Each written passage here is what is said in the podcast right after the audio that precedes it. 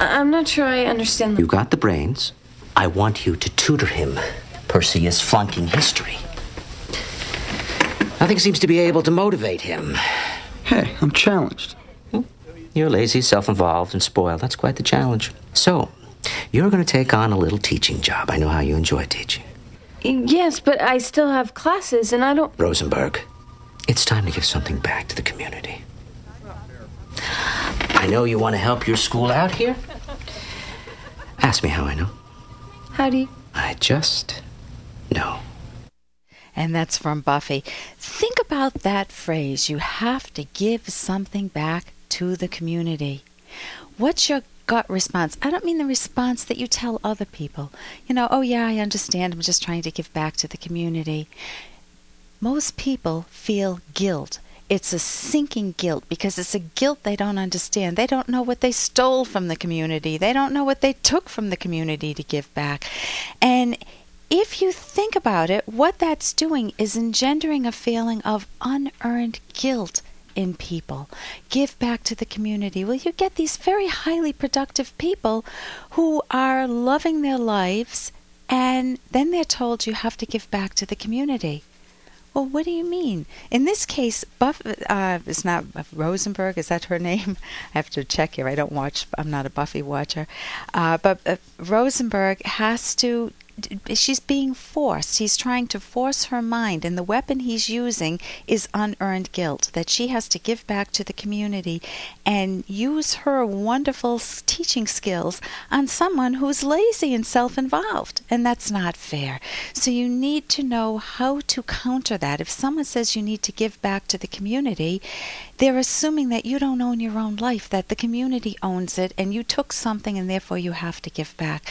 As opposed to a trader relationship, you make yourself into a lovely person. You enjoy your life. Other people make themselves into decent people uh, they enjoy their lives, and you trade. It's a mutual voluntary trade, not a forced trade. So I'm against all forced trade. I'm Dr. Ellen Kenner. My show's The Rational Basis of Happiness, and that means that you want to ditch unearned guilt in your life.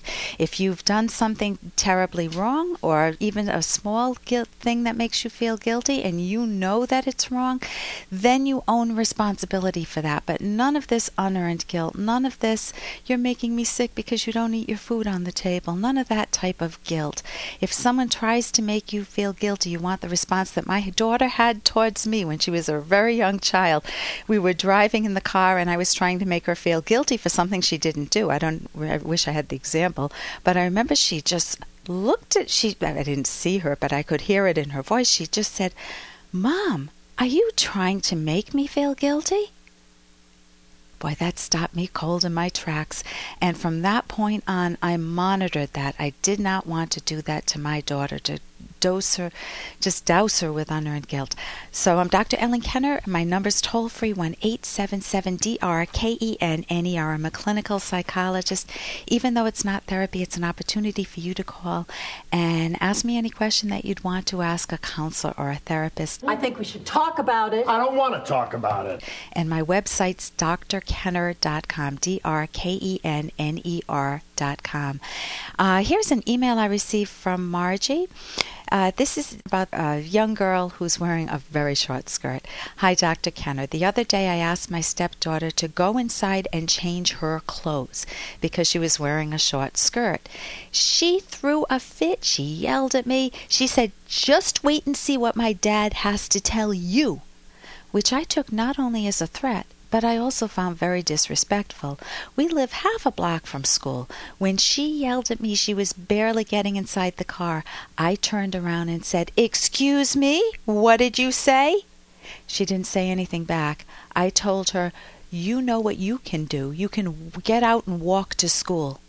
Now, in my opinion, I was right. But my husband threw a fit. He told me I should have just ignored her.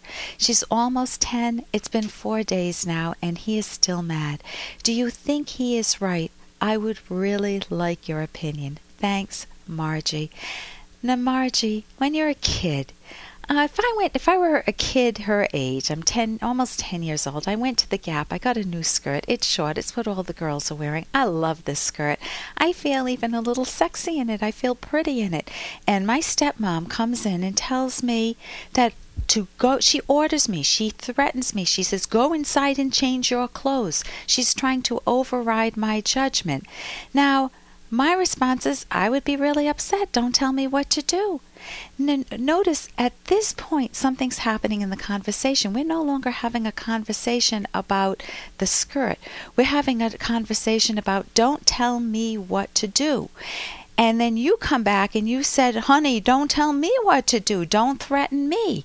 And so now it's become a personal attack both of you are attacking one another. It's no longer a skirt issue. So at that point, your husband saying, Oh gosh, I wish this didn't blow out of proportion. Do you have a right to speak up? Yes. How, if your goal is to reach her mind, then if you order her to change her clothes at the age that she's at when she's discovering her independence, it'll backfire the way it did. If you try to reach out differently and you say, you know, I noticed that's a short skirt and I'll bet you love that skirt, now's not the time to wear it. Why don't you wear it when we when we have a part? You know, we're having a party this weekend, and you can wear the skirt. Then I'm concerned about you wearing it into school. She may have been more open to it, or she may have said, "No, I, I want to wear it." And then you need to coach yourself. Okay, this is an issue to bring up with her after school, not at the split second she's about to get into the car. So it's your challenge to her that starts the ball rolling. And in the traditional way of parenting, you'd say, "Yes, you got to set boundaries, you've got to put your foot down, you've got to be firm. But in the traditional way, kids don't love their parents. So, uh, what I recommend is not being a wimp, not doing exactly what your husband says, ignore it when it really bothers you, but her comment back to you, I wouldn't ignore that. She needs to suffer the natural consequences. If she yells at you, you don't have to drive her to school. That's true, especially when it's only a half block away. Um, but you need to learn good communication skills so you never have to shut your mouth when you see something that bothers you. Never have to be a pushover or a doormat as a parent, but you never lo- let her walk over you too. And I recommend going to my website, drkenner.com, and reading the book, How to Talk So Kids Will Listen and Listen So Kids Will Talk. Also, getting a book between Parent and Teenager by Dr. Chaim Ginott, G I N O T T. It's an older book, but it's absolutely fabulous. If she's already 10, you'll want that book moving forward. Now, I want to talk about, um, I mentioned earlier, how do you deal with anger? I have an email from somebody who's been in the Navy for a while. I will pick up his email on a, another day because we don't have time. But just how do you deal with anger? He's, he's got this rage that he wishes he could kill when he watches the news and he hears dictators, he wishes he could kill them. And it's a rage which is out of control, and he doesn't want to commit any any other acts of violence. He's been in the military. How does he get rid of that emotion? So I will give him some advice in case he's listening. It's Dr. Uh, to get Dr. Weisinger's anger workout book, which gives you ways of dealing with an anger that's very acute, very sharp. Um, and also, you want to figure out a better way to channel that anger. You don't want to deaden your emotions at all. You've got this anger. You need to identify the source of the anger. Where does this anger come from? Does it connect with anything in my own childhood? Did I lose a buddy during the war or multiple buddies during the war due to these fighting a battle against these perverse dictators? Did I see the horrors that they that they cause other people. If that's the case, fight for the right ideas in the culture. Killing a dictator will only make that dictator leave and another dictator come in his place. You need to get better ideas into the culture, writing letters to an editor, writing a book, writing an article, or supporting an institute that supports uh, the free mind. I'm Dr. Ellen Kenner on the rational basis of happiness. Look forward to being with you. Here's an excerpt from The Selfish Path to Romance, the Serious Romance Guidebook by clinical psychologist Dr. Ellen Kenner and co author Dr. Edwin Locke. Respect your partner's need for private time. People are individuals first and partners second. No matter how wonderful living with a romantic partner is, it necessarily will take some attention away from yourself. Sometimes people need time to do things alone.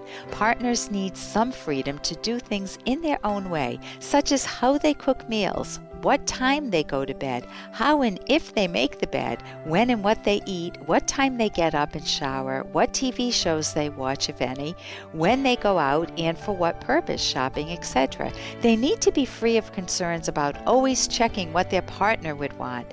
Having some time alone reinforces your sense of being an individual. You can download Chapter 1 for free by going to drkenner.com, and you can buy the book at amazon.com.